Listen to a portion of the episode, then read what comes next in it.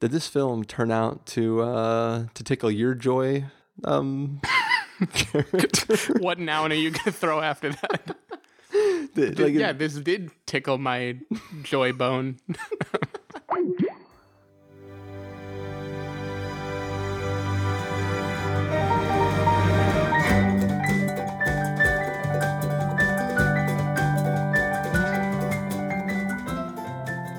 everybody, and welcome to the Spoiler Warning Podcast. This is review number 364 with a review of Inside Out. I'm Christopher Schnese. and I'm Stephen Miller. And if you're joining us for the first time, the Spoiler Warning Podcast is a weekly film review program. Each week on the show, we're going to dive in, debate, discuss, and argue over the latest film releases coming to a theater near you. This week, as we said, we are talking about Inside Out. You know, Stephen, I'm very excited to be uh, talking with you this week about the story of an individual who uh, up and left the place they grew up their whole life and suddenly found themselves in San Francisco and then had to, you know, deal with a complex array of emotions trying to figure out how they're going to survive in this new town. But enough about my life. Let's but enough about, about, San Andreas. Oh wait, But yes, uh, this is the movie of Christopher Schnese. pretty much. If I was a nine-year-old girl or however old she's supposed to be, um, up up until now, has it been all just yellow yellow orbs for you? mostly mostly yellow orbs, and then all of a sudden, oh shit! It was just nothing but uh, fear and sadness and uh, broccoli pizza. I, I thought it was weird when you started crying in class the other day. I mean, me and the other kids teased you a little bit, but you know, we didn't come talk to you. Well, it started off with this good memory of like all the hockey I used to play down in Oceanside, and then uh, then I started to realize that I'd never get to play hockey again because we don't have hockey in San Francisco apparently. And it was weird. I was making the monkey noises to you, and you didn't do anything. you you used to love that, Chris. Well, Remember Dad, Planet of the Apes? Does that mean nothing to you now? I have to talk to Caesar. um, but yeah, I did. I did think it was kind of funny. Um, you know, that wasn't exactly in the trailers, but uh, considering if people haven't figured out from the conversation in the episodes that aren't even in the feed yet, um, I have recently uh, moved away from my homeland to the Bay Area, and uh, I thought it was kind of funny too that that was like the main um, thing that was happening to the main character of the story. Uh, it's kind of an interesting parallel to my own life. I thought that was kind of kind of funny. Yeah. You're also living in a shitty attic. Um, your moving truck got delayed. You're going through puberty. It- It's been a really just uncanny. yeah, but th- though it is funny because um, the you know like there there's in in the film she's you know since the moving truck isn't there yet she is just sleeping on a sleeping bag in her shitty attic and uh, you know we went and saw this movie and it got out super late. Um, or was it this movie? Or was it yeah yeah this this is the movie that we Pretty late, re- I think. recently saw. Um but uh, i came home and i had purchased a air mattress from uh, the local costco and i was gonna blow that up and sleep on it. And you know for some reason i thought that it was possible that the air mattress that i got from costco would be one of the ones that like quietly fills itself. Um, but no it was loud as hell and I couldn't really fill it up without disturbing my neighbors. So I slept on a four seconds worth of filled air mattress the first night. so basically, I was exactly like the girl from Up, or not from Up, but from uh, Inside Out. That's beautiful. Did you cry candy tears? I, I totally cried candy tears. Um, but uh, it was more like it wasn't wasn't quite candy. It was more like saltwater taffy because tears. Very San Francisco. yes. but anyways, how you doing tonight, Stephen? Uh, I'm doing good. No no major moves in my life. Just the one 0.8 miles away. no no candy tears for me. No no no big scary changes. no giant clowns chasing you. Well, you know, no more than usual. Like San Francisco, step in the wrong neighborhood. Yeah, of course. Who knows what's gonna happen? But uh, but yeah, I mean, uh, th- th- th- th- were, were you excited to see this film? It it depends. Uh, when I saw the trailer for the film, I I kind of felt like, you know, Pixar is known for doing this like have a crazy idea of a secret world like in plain sight, like hiding in plain sight, a society of people that we don't know anything about. Yeah. Um, and that's been like their bread and butter. And then lately, their bread and butter has been like human emotions, like infertility and the early the death of a loved one, and like you know very deep kind of human tear jerky things. yeah. And like when I saw the trailer for this movie, the cynic in me was like, oh, Jesus, they're really trying to crank both of those as far as they can right now. Like they've distilled this into being all about emotions, and the cute human like things are emotions now. yeah. Um, and I, something about the way the trailer was executed, like I was not super into it. It wasn't until like maybe a week and a half ago, and buzz started coming out about this movie being like, no, this is actually like a legitimate Pixar movie. That my inner kid kind of woke up again, and I was like, oh, I'm gonna see another Pixar movie. Yes, this is gonna be amazing. Nice. Yeah, like for for me, uh, when the when the first teaser came out, and it was really just like, look, here are emotions, and they're people, they're personified now. Um, I was not really against it, but I, I like part of me felt like where the wild things are was the perfect version of this uh, type of story. Um, like just on paper, like because for me, where where the wild things are was a story of a boy dealing with like a series of different emotions and each of those emotions was personified as one of the monsters in this world that he escapes to. And it's like him dealing with each emotion individually based on the personalities that come about from that. Um, and you know it, it's a little bit more extracted than what that original teaser was was tr- trying to say in where, where the wild things are. But i was kind of like you know that movie did it perfectly. That was in my top five that year that that movie came out. And i was like you know, Pixar's track record as of late hasn't necessarily been too great. Um, so I was kind of not really expecting much. But then once the second trailer came out, and I realized that the the story itself was more in depth, and it wasn't it wasn't so much surface level. It was uh, going to be deeper down, you know, down into the uh, the different levels of emotions within emotions or whatever, or my dreams within a dream, falling into limbo, and all that kind of stuff. Um, I was I was starting to get optimistic and willing to give the film a chance, um, which momentarily we will find out if that chance paid off for me. Yeah, I I can moderately agree with that. I feel like the movie definitely in their initial trailer, maybe it was even a teaser that I saw. At first, it felt like the only thing they gave away was these are emotions, and then like one or two little jokes about like, ha, get it, emotions. Isn't this going to be funny? but they they really didn't hint at like the intricacy of the world that they were going to build. Yeah, yeah. Which is why I had my snap judgment of like, oh no, where the wild things did it did it better. Yep. Um, but yeah, without further ado, you want to get into this episode? Sure. Cool. We're going to take a look at the trailer uh, for this film uh, and then come back and give you a full review. So, Riley, how was the first day of school? Fine, I guess. Did you guys pick up on that? Sure did. Something's wrong. Signal the husband. Uh-oh, she's looking at us. What did she say? Oh, sorry, sir. No one was listening. Is it garbage night? Uh, we left the toilet seat up. What is it, woman? What? I'm joy. This is sadness. That's anger. What? This is disgust. And that's fear. We're Riley's emotions. These are Riley's memories. They're mostly happy, you'll notice, not to brag. I wanted to maybe hold one. What happened? Sadness? She did something to the memory. Is everything okay? I don't know. Take it back, Joy. Trying. Joy, no, Let wait. go. The core memories. Ah! No, no, no, no. Can I say that curse word now?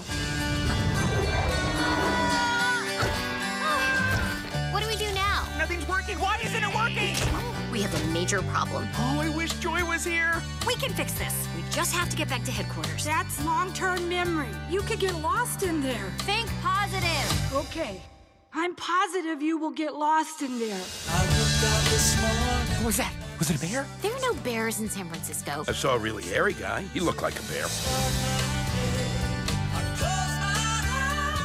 Place is huge. Imagination Land? No way. Dream Productions? Rainbow Unicorn? She's right there. I loved you in Fairy Dream Adventure Part 7. Okay, bye. I love you. You can't focus on what's going wrong. There's always a way to turn things around.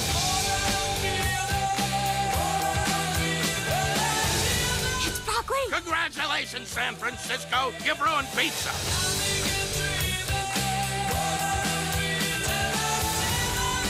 Who's the birthday girl? Brain freeze! Hang on.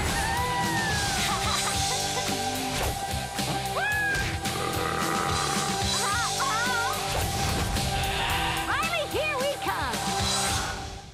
All right, so that was the trailer for Inside Out. As we said, um, uh, it is a world in which uh, your emotions are actual little people inside your brain that are sort of governing your reactions to the world around you.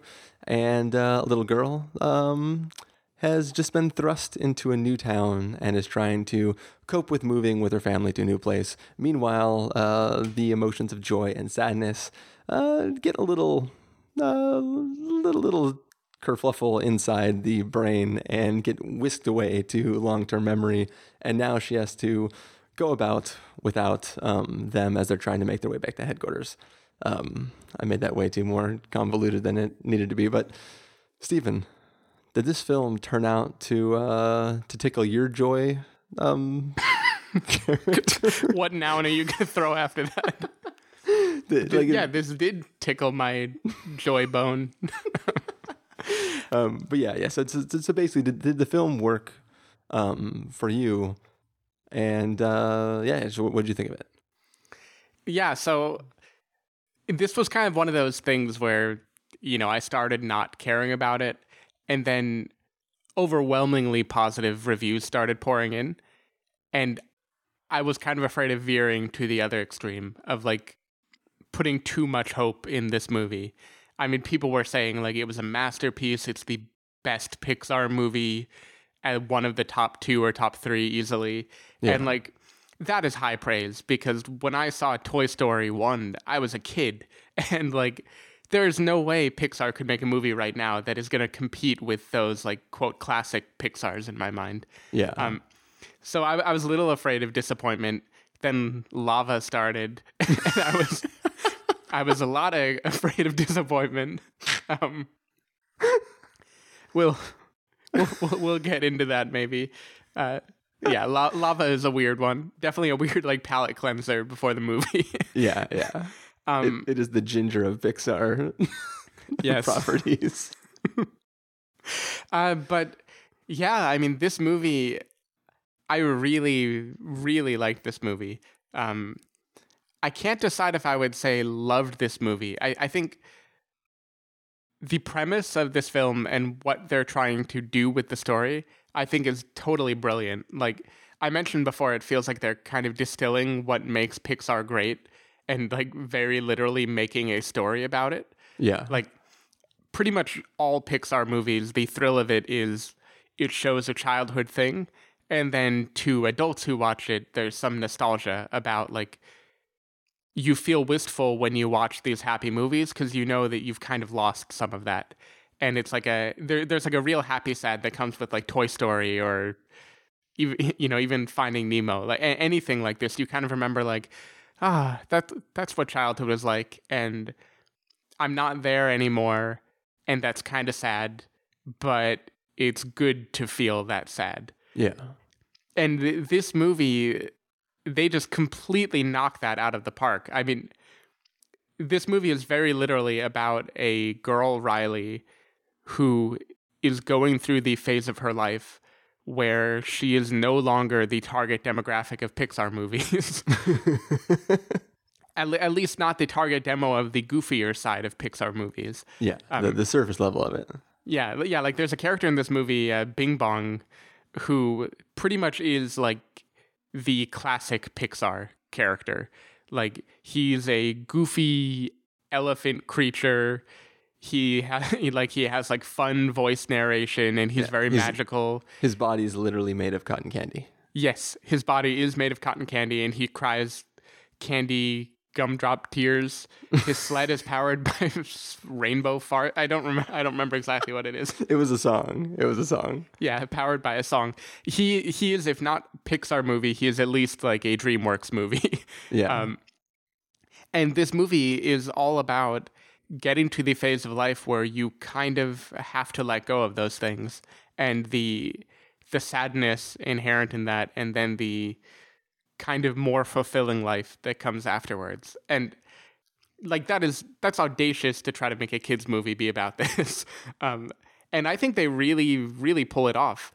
And i think what made me like it so much is in a movie like up or WALL-E which are like pretty universally praised as amazing pixar movies i feel like they had an emotional part, like a key kind of adult message in the first 20 minutes. And then after that, they became the goofy Pixar movie for the kids to watch. Yeah, for sure. A- yeah. And, and like we remember those fondly because those first 20 minutes or so were so amazing that the rest of it we could sit back and we're like, yeah, well, we know, we know what the movie was going for. Like the first 20 minutes of Up is what Up is, and the rest is all just kind of to, uh, feel a little uplifted again. yeah, it's it's talking dogs that fly planes. yeah, it- and, and like who cares about the talking dogs? I'm sorry. I couldn't tell you what happened in Up after that first like opening scene, I think. Yeah. Um and this movie what they did really well by virtue of the uh, narrative device is those moments are intercut like every 5 minutes of the movie. Uh, you have the kind of wacky adventure going on in this hidden world and then you have human girl, mom, dad in a scary new place, feeling real emotions, trying to deal with them. And something about having that like so frequently, getting it cut to the real world, made this movie way more emotionally fulfilling to me, I think, than a lot of those other ones. Like this is the first Pixar movie that I feel like it is meant to entertain kids, but I'm actually not convinced kids are the best people to see the movie. Yeah. because I think a kid will like the kind of Wreck It Ralph type of world in there where things are, you know, there's the bright hills and the towns and all the crazy people that they meet. But the narrative doesn't even necessarily hold together unless you care about the real world humans and their emotions and what they mean. And I don't know. I th- I think that made it be way more fulfilling to me than a lot of these other Pixar movies. I thought it was it was a lot of fun too. I think I wasn't expecting that. Like the jokes in this movie delivered by like Amy Poehler, Phyllis from The Office, like everyone is just super hilarious in this movie. Yeah. And there are a ton of like really clever throwaway gags about emotions, about the subconscious, about how we deal with things. It it, it felt like the writers took this premise and then they were like, okay, everyone in this room give me 50 jokes by the end of the day that we can do about emotions. and we are going to cram like the top 40 of them into this movie. um, yeah, I don't know. Everything about it, I really liked it. I thought the pacing was good. It never dragged for too long. The acting was really solid. The emotional beats were weepy in like not a terribly heart uh, heartstring pulling way. I think in more of a like slow burning, maybe true to life way. It didn't. They didn't need to make someone die. like it could be emotional just by virtue of thinking back to childhood. Yeah. And yeah, yeah, I like this movie a lot. Yeah, I mean, I, I thought I thought this was a fantastic film, and it, it- it's weird because like you know you know the the story element, the you know the the girl like fish out of water story of her being forced to move to this new town and like not necessarily being able to cope with that move, like it's sort of inconsequential, but at the same time, it's like the key to everything that's happening. But like the the real story is not how she's reacting to the world, but like what causes that reaction. Like like this this film. Why I love this film is that it's it's almost it's it's it's almost pure world building. Like where you're getting just enough story to have a reason why they're building the world, but it's really a film that concentrates on let, let, let's sprinkle some gags in here so you can have fun along the way, but really we just have this concept of of the way our emotions uh, create literally create a world for which we build our entire personalities upon. And I think what I love the most about it is just seeing that interplay and how they think about that. And like, you know, in, you know, in, in, even just looking at the trailer, there's, um, you know, there's this, there's a scene where Phyllis is just like, you know, like, oh, I just want to touch it. And like, by simply touching this joyous memory, uh, you know, it turns to sadness. And like, it works as a visual gag, like, you know, the blue person touches the gold thing and then it turns blue. And that's just like a consequence of, of her touching it. But like, at the same time, if you think about like, that in a way that is sort of how our world works. Like right that's if, how sadness works. Yeah, yeah but like like i mean i've i've just to like semi ambiguously talk about things in my past like i've I've had the I'll call it pleasure of talking to ex-girlfriends like way years after we've we've dated. And you know you think back and like you've formed your life moving forward with a certain impression on what that relationship was like back in the day. But then when you talk to somebody like years later and you get their interpretation of it, having not actually communicated that to you then, it like suddenly takes that memory that you have and completely flips it on its head and changes it it overwrites it completely. And if mm-hmm. you've based things moving forward based on your memory of that moment and that moment changes, like your your floating city of what that relationship was crumbles and now you have to base that on you have to basically reform those memories and those things that you're you're jumping off points from there on. And like those ideas in the film were like so like just looking at the trailer you could go like oh yeah it's it's just a gag and it's kind of funny but like you can tell that a lot of thought was put into how this works and, and why um, why somebody might react a certain way. And like the, j- just simply the idea of core memories like okay look so we have all these memories and we store them as happy memories disgusting memories memories angry memories whatever. But that certain memories um, of events that take place in your life become a core memory which become a foundation of the of what makes up your personality and who you are now like and the mm-hmm. fact that by simply changing into those memories you can fundamentally change your personality and change the way you respond to things that you would normally respond to in other ways like it's i don't know it's such a it's such a brilliant like r- realization of the metaphor of what our emotions do in ourselves and like i don't know it's just, it's just something about that it, it, it, was it was it was in a way sort of like the way I felt when I saw Inception. Like hmm. Inception mm. is this movie that's almost pure exposition, but like the world that Christopher Nolan built is so realized that like I just love that film. And this is like the this is like the emotional cartoon version of Inception science fiction world. you know what I mean? like does that make sense? Yeah, no, it, it totally does. And I think you're right on about what makes it so incredible is they didn't just take this premise like they could have pulled a million gags out of this. Like the the post credit scene which is hilarious by the way everyone should stay and watch it. Yeah. Uh, if it's even post credits it's like 30 10 seconds into the credits. Yeah it's like it's like mid credits like don't run away while the film is ending and you're gonna catch it. Yeah. Um, but anyway that scene was filled with the sort of throwaway gags that could have been this whole movie, I think. Like the idea of emotion X controls this person and emotion Y controls this person. Let's watch them interact and let's kind of have fun with it. And they could have done all sorts of things. They could have done an adventure where like the emotions in one person are trying to drive them to do one thing and then another person's emotions have to compete with it. Like they they could have made all sorts of these wacky situational type comedies out of this.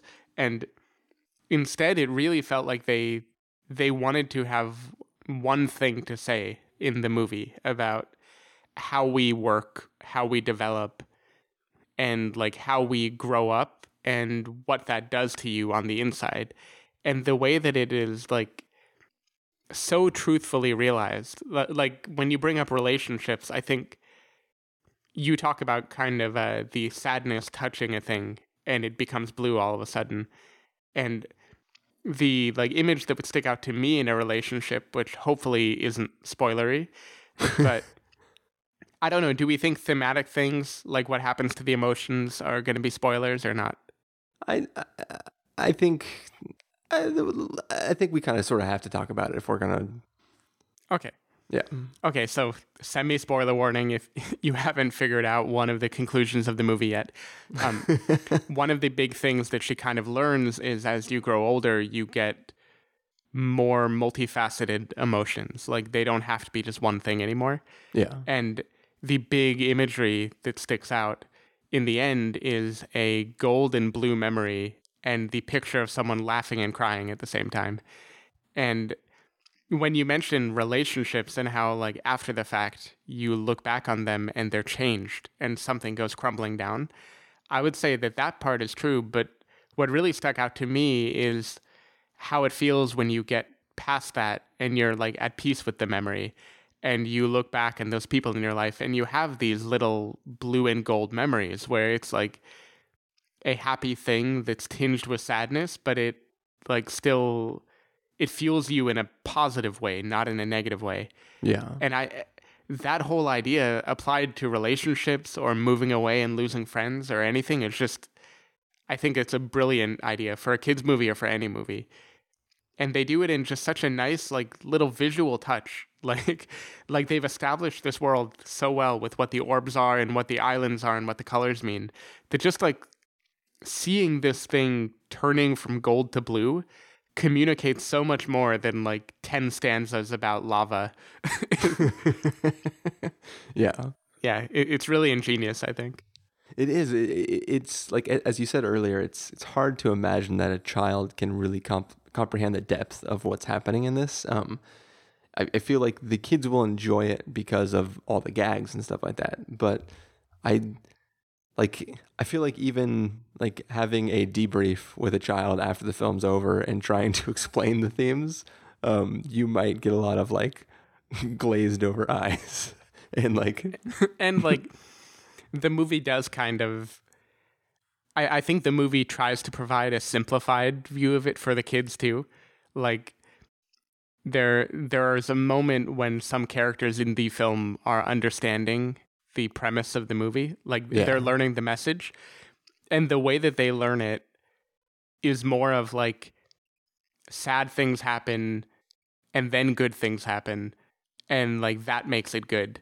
And I think what most of the adult audience will feel that it's teaching you isn't that kind of serialized like sad plus good equals good, but more like sadness is actually a important fueling force. like I like I think there's a deeper meaning and there's like a more shallow thing that a kid could kind of be like, "Okay, I get it. Like if I cry then someone's going to hug me and it feels nice to get hugged." well, which is good. That's still that's still better than nothing, I think. yeah, like you're like you're allowed to cry. You don't have to be tough all the time. Yeah. I I mean Up is probably the same way. Like I feel like the first 10 minutes of Up, I am probably not old enough yet to feel all the things that I should feel about about that scene. Like I haven't experienced enough life and enough loss yet to feel what a person who is like 65 is going to feel if they watch that movie. Yeah. And, you know, so all of these movies kind of work on different levels, I think. Yeah, yeah, for sure. Um,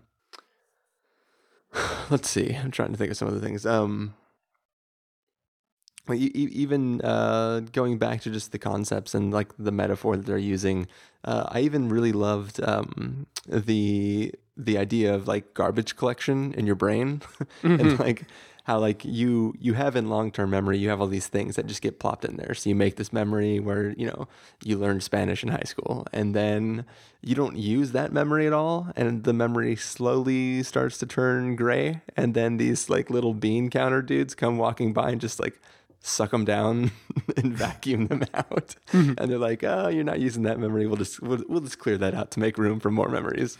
um, like even that little visual gag w- was so brilliant because like that like that that's like the best visualization of if you don't use it, you lose it ever. Yeah.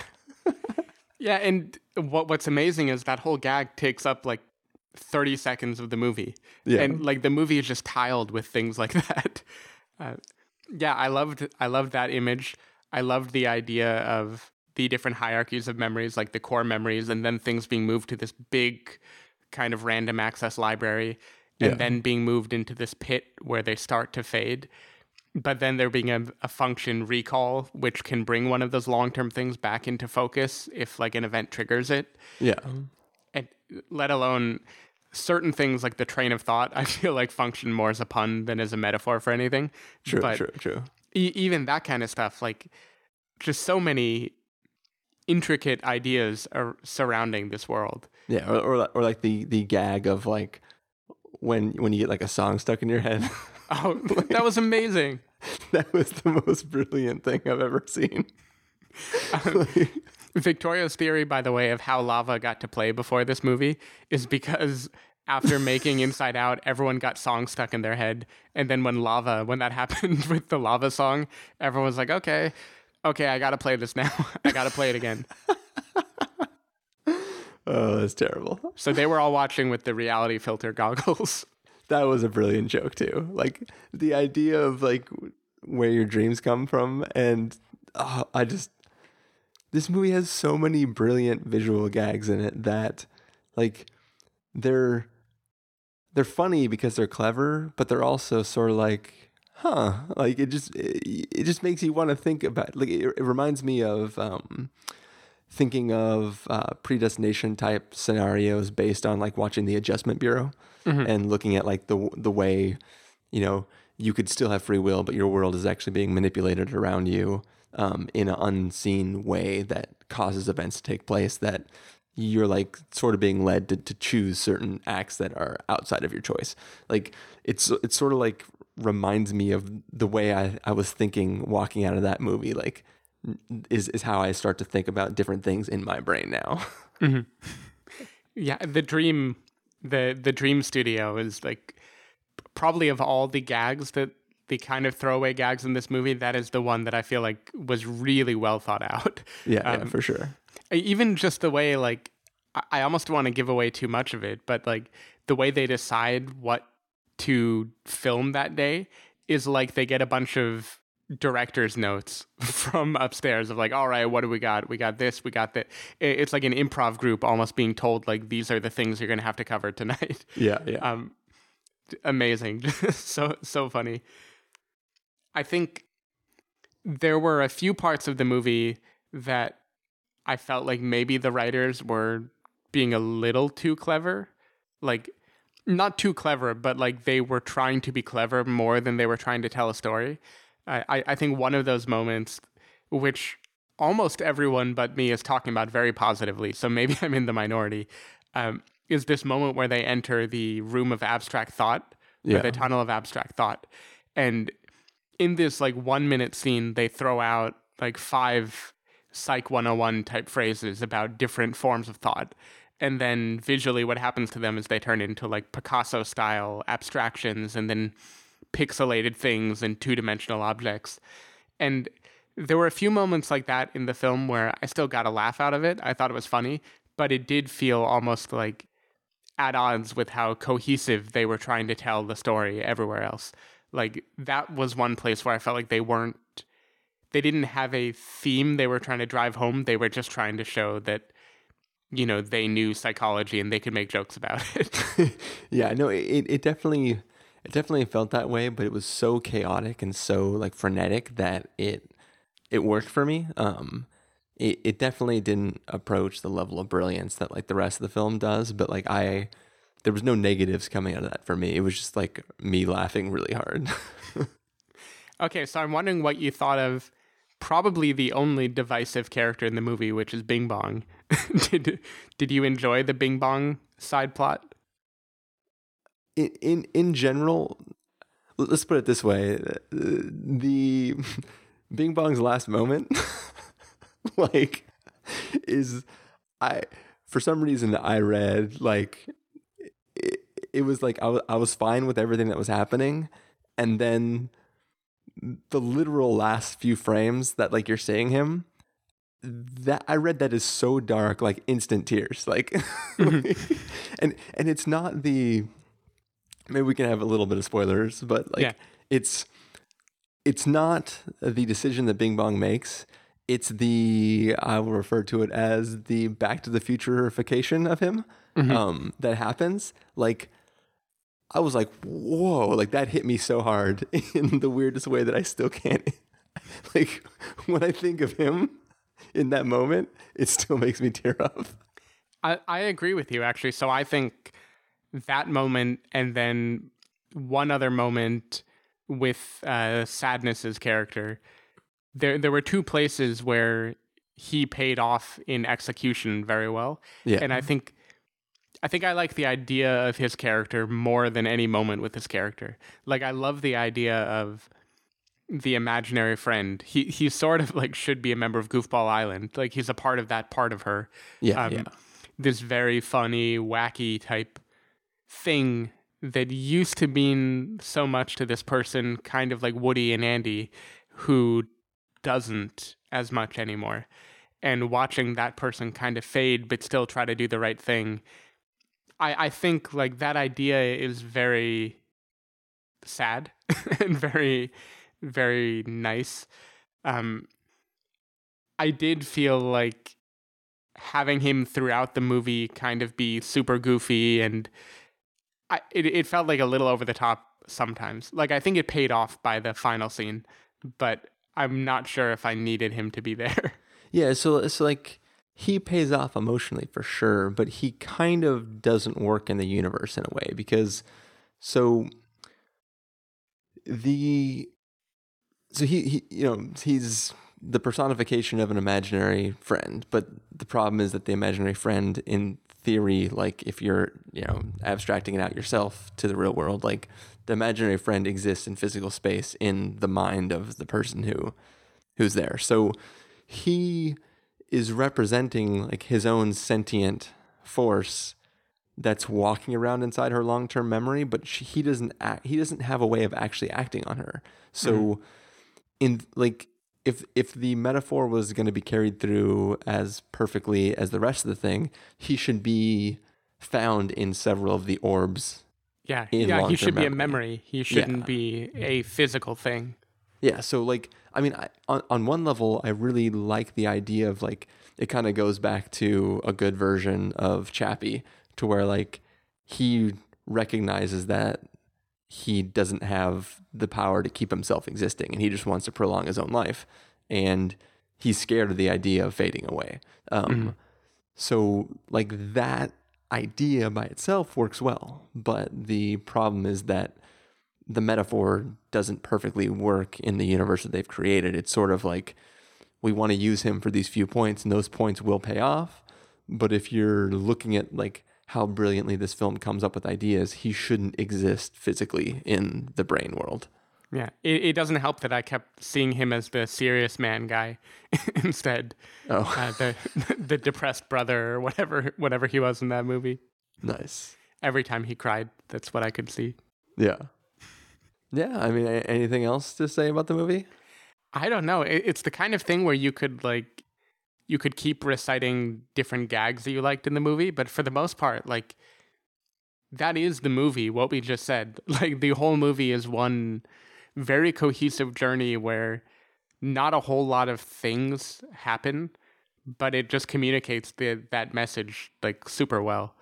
Yeah. Um, I, I mean, I thought all the side characters were funny. I really liked uh, Lewis Black and Mindy Kaling. It was nice to have like an office reunion kind of. Yeah. Phil- Phyllis and Mindy Kaling.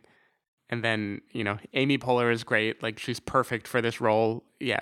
Yeah. I thought I thought she was fantastic as Joy. Yeah, definitely. I mean, she she is basically Leslie Knope again, but it still really works here. Um, I don't know. I I was afraid too because these are all actors that I feel like I've seen in many things, and occasionally that kind of ruins it for me. Like if I know them too well, like I I sent you the comment someone made on the internet where they were like, the only thing I'm afraid of is that Lewis Black is going to get typecast as an angry man after this. yeah. that made me laugh. Pretty good. yeah. Um, but even though they were all playing like two type, I did feel like they blended into this universe really well. Like I wasn't at all distracted by who they actually were. Yeah, yeah. I mean, it, it, they all worked. When I remember when I first found out who was in it, like it made sense that those they were those people. Like Mm. it, it it it just seemed to work perfectly. I guess one last thing before going into spoilers. How did you feel about the actual like visual look, uh, the animation style of this movie? I I really loved it. Like the fact that like nobody was actually solid. They were kind of made up of their own little mini orbs and bubbles. Like um whatever that effect is, I thought was really cool looking. I don't know. What, what about you? I I think I grew to like it more when the movie started and I was looking at it. I kind of thought like, wait, is is the screen messed up? Is this like too like pixelated? Is out of this kind of blocky? Yeah, and, and then it would cut to the real world, and I would be like, nope, no, the the screen is fine, Pixar's fine. I, I get what they're they're going for. It's kind of ballsy actually to do, you know, seventy percent of the movie in this uh, not super realistic 3D style, but more of a hazy, blobby type thing. Yeah. Um, I I liked it. I get I get what it was going for. I did at least at the beginning. I was kind of distracted by it, but I got over it. So here's the question then. When you just talked about like bouncing between the real world and saying it looked normal and then being inside the the what do they call the control room? Mission control. Mission control. Maybe. um but uh is Bing Bong bubbly or is he normal? I want to say he's normal. Hmm. I, I feel like the bubbliness really stood out when it like zoomed in on Joy. Because Joy would get these close ups and she's basically one color. She doesn't have depth or shading. Yeah. Um I think Bing Bong had shading. He he's basically right out of like if Pixar had made Dumbo. I feel like that's what he would have looked like. Pretty much. But yeah, now now that makes now I'm trying to like reverse engineer him not working in the way I was saying before, and maybe if he's not actually emotion based, he's some sort of like incepted version of reality. I don't know. I mean, what if he is their imaginary friend too? What if the the only thing that really exists is that sled powered by songs? I wish I knew that song. Like it's like it's it's like happy birthday However it goes. Bing bong, bing bong. I, I think don't they just go bing bong, bing bong? Did I make that up? Yeah, I think I think part of it is Bing Bong Bing Bong, but then there's like some sort of like I don't know. They're they're trying to do it faster because they can make the sled go faster, but I don't know. Mhm.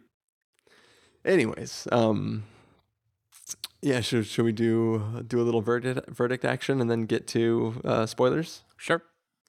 All right. Uh, if you were going to give this a must see, recommend with a caveat, wait for rental, pass with a caveat, or must avoid, what would you give it? Must see, no contest. Uh, same for me. Contest is over. Why, why prolong the the mystery? yeah, I mean, it, it's it's a fantastic film. Um, e- even if it wasn't that funny, it's such a brilliant concept. Like, or it's such a brilliant execution of the concept. Like, the concept seems simple, but they do it so much more justice than it probably would have received from, I don't know, DreamWorks making this movie. Yeah, for sure.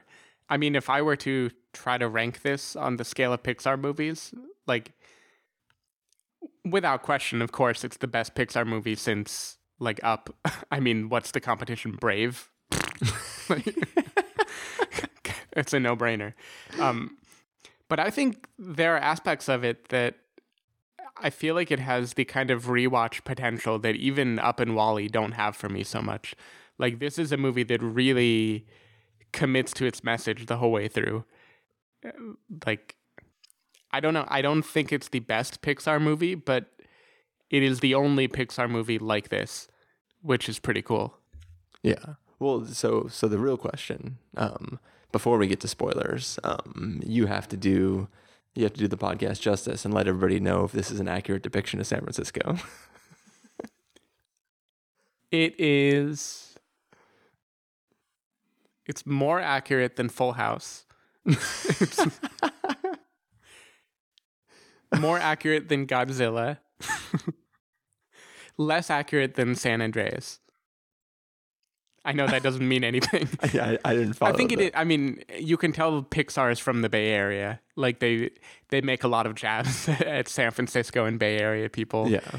Yeah, I, I think it's accurate. Places are more expensive in the middle of the city. Like for one, getting a house in the middle of Nob Hill, that's kind of crazy. But like they are kind of run down. I haven't had broccoli on pizza, but it's probably a thing. I believe it. I, I will say I, I did recognize that entrance to the Bay Bridge. oh yeah. I was like, hey, I hop on that every day now. uh, I don't, I'm not on a bus um, contemplating my life's journey, but I am in a car. They did they did that part right. Like that is the Transbay terminal. You can see exactly where it is. Yeah. I mean, it shouldn't impress me. Pixar is Pixar. Like they do everything right. Except for Brave. And they, they basically just have to peek out the window and look at San Francisco. All right. Well, uh, what do you say we get into spoilers then? Yeah.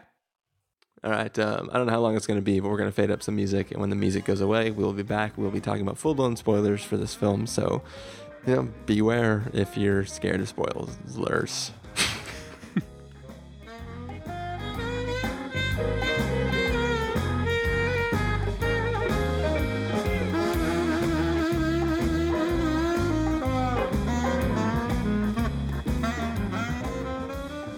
Right, we are back. This is spoiler territory for Inside Out. Um, we are going to be talking about spoilers.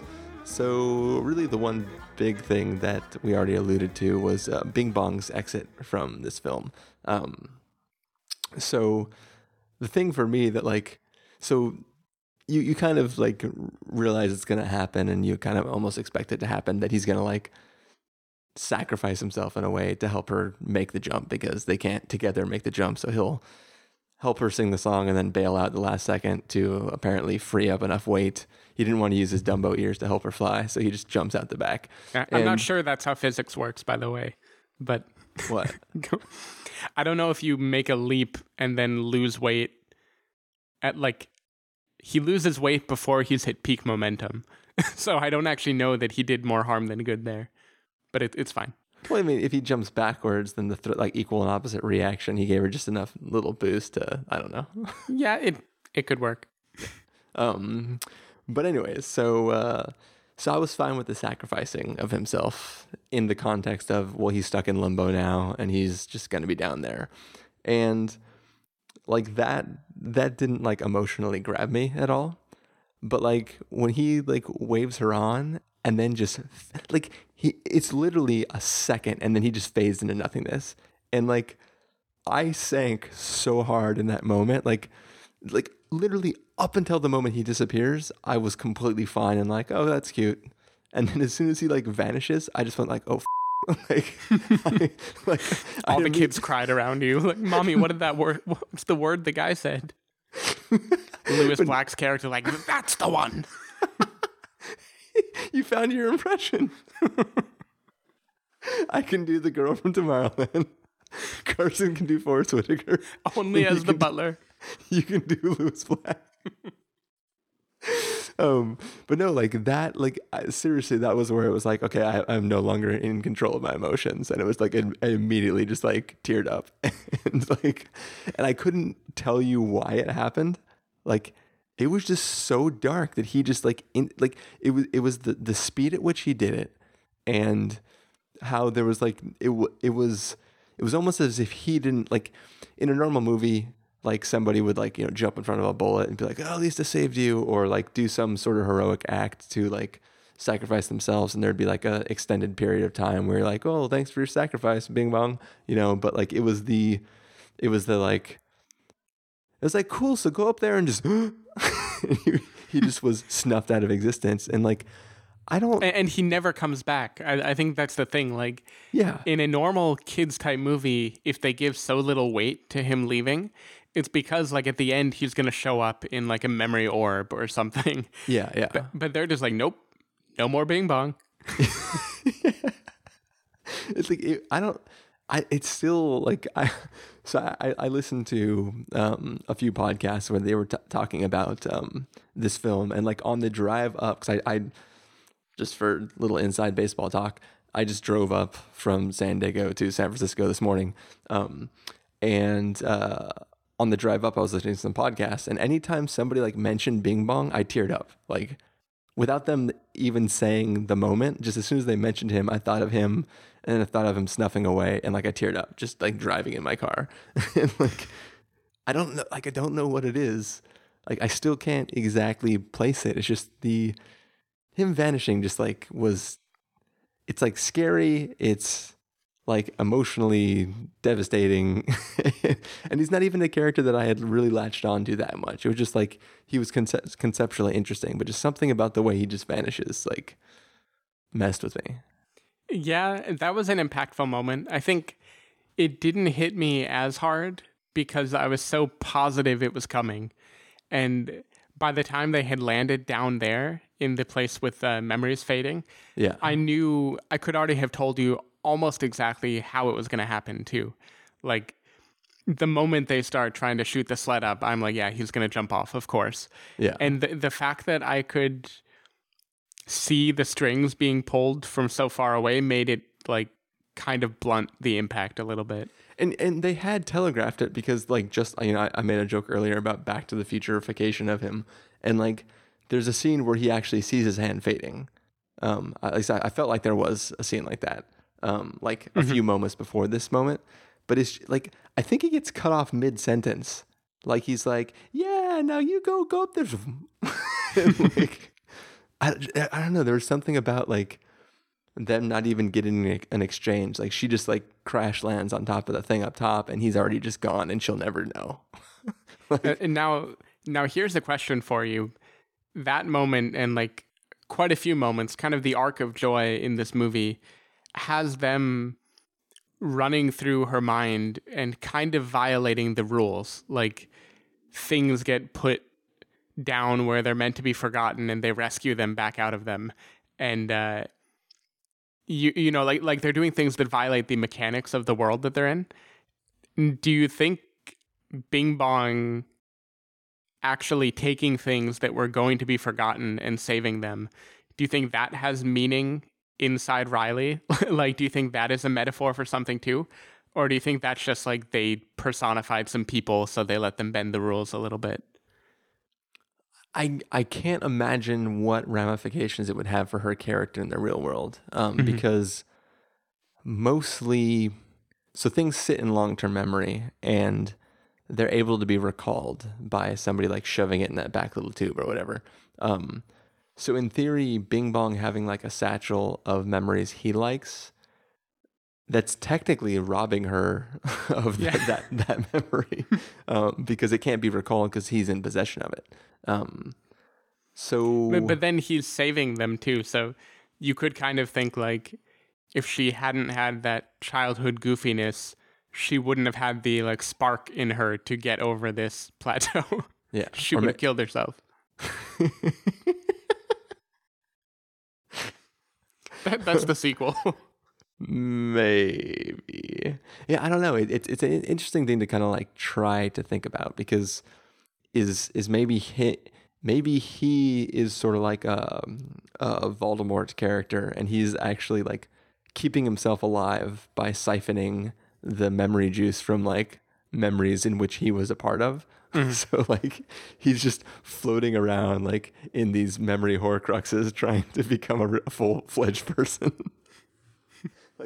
the memories are like the unicorns that he's just drinking blood from. I do think the the reason he rubbed me just a little bit the wrong way is because it was the only time in the movie where I felt like I have seen exactly this before. Like him looking at the memories of how he used to play with her is exactly like Toy Story 2 where what's her face, the female Woody is remembering all the time she used to spend yeah. with this person. And you know, it, it's not fair. Like it's so original in other ways. Like why am I docking it for taking a couple beats from their great older movies? But it was like one of the only times where I felt like I am not in a fully realized world. I'm in like another movie that they're harkening back to for a minute. So I just I just got like like I don't, I don't know what better way to say it than to say it to put it in a weirder way than I mean to, but like almost like an idea for really dark fan fiction for this character where like he was keeping himself alive by agitating the memories that he was a part of. So those memories should be fading on their own and then getting dropped down into limbo. But he is walking around jostling them, um, keeping them active, and like her brain is naturally trying to forget him, but he is like he literally is sentient, um, and is keeping the memory of him alive by going around and dicking with her brain. See, he's a subroutine, like we talked about last week with me and Earl. yeah. He is being kept alive inside of her brain. Interesting. Yes. Hmm. Hmm. this is a. I think that got dark enough that we need to we need to pull it back with a uh, a half thought out pun that I was just typing, all right. which is that you know in in college like these tech companies come and try to give you swag to convince you. And I was thinking maybe Google gave you shot glasses, so Bing gave you a bong. bing bong, bing bong, bing bong. I just want to end the episode like just with you going bing bong, bing bong, bing bong, and then it just ends like th- that's it. The episode just dies right there. Yep. Nobody hears anything else after For that. everyone listening, Chris was howling with laughter and he just edited it out. I, I was doing, you know, when a kid falls and they hurt themselves so bad they don't cry for like a minute. They like they Yeah. haven't even take. They, they just like silently have their mouth open, and all of a sudden they go. Mm-hmm. It was basically like that, where like I was giggling, but I couldn't actually make a sound because I was giggling too hard. Yeah. It, it's really just subtle product placement for Billabong. Uh, I think it better it was Google versus Bing. Just because, like, Bing is definitely trying to make sure it doesn't float off into obscurity, too.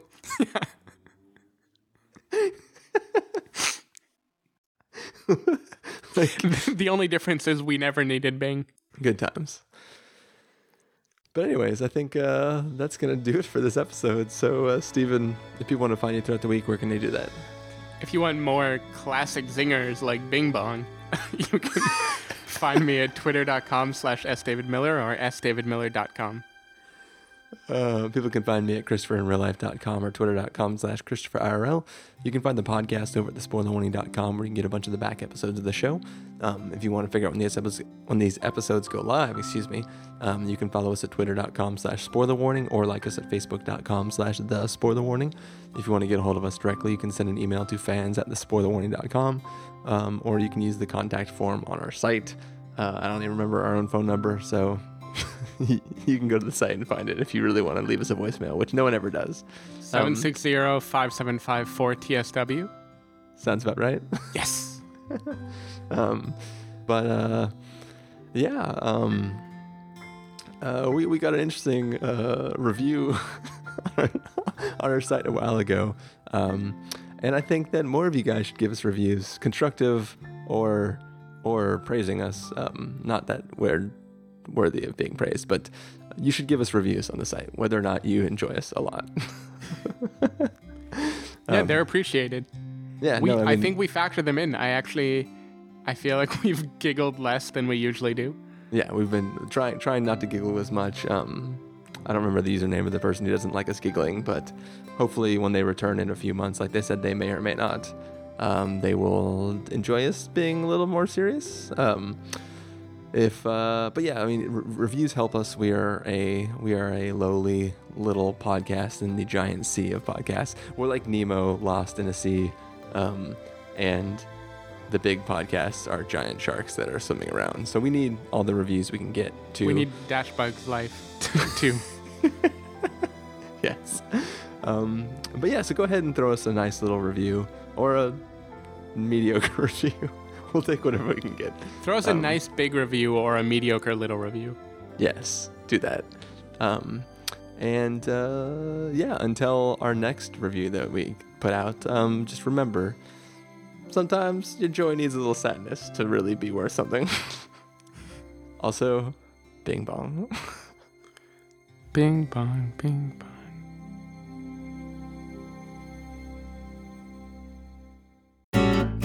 Triple then Triple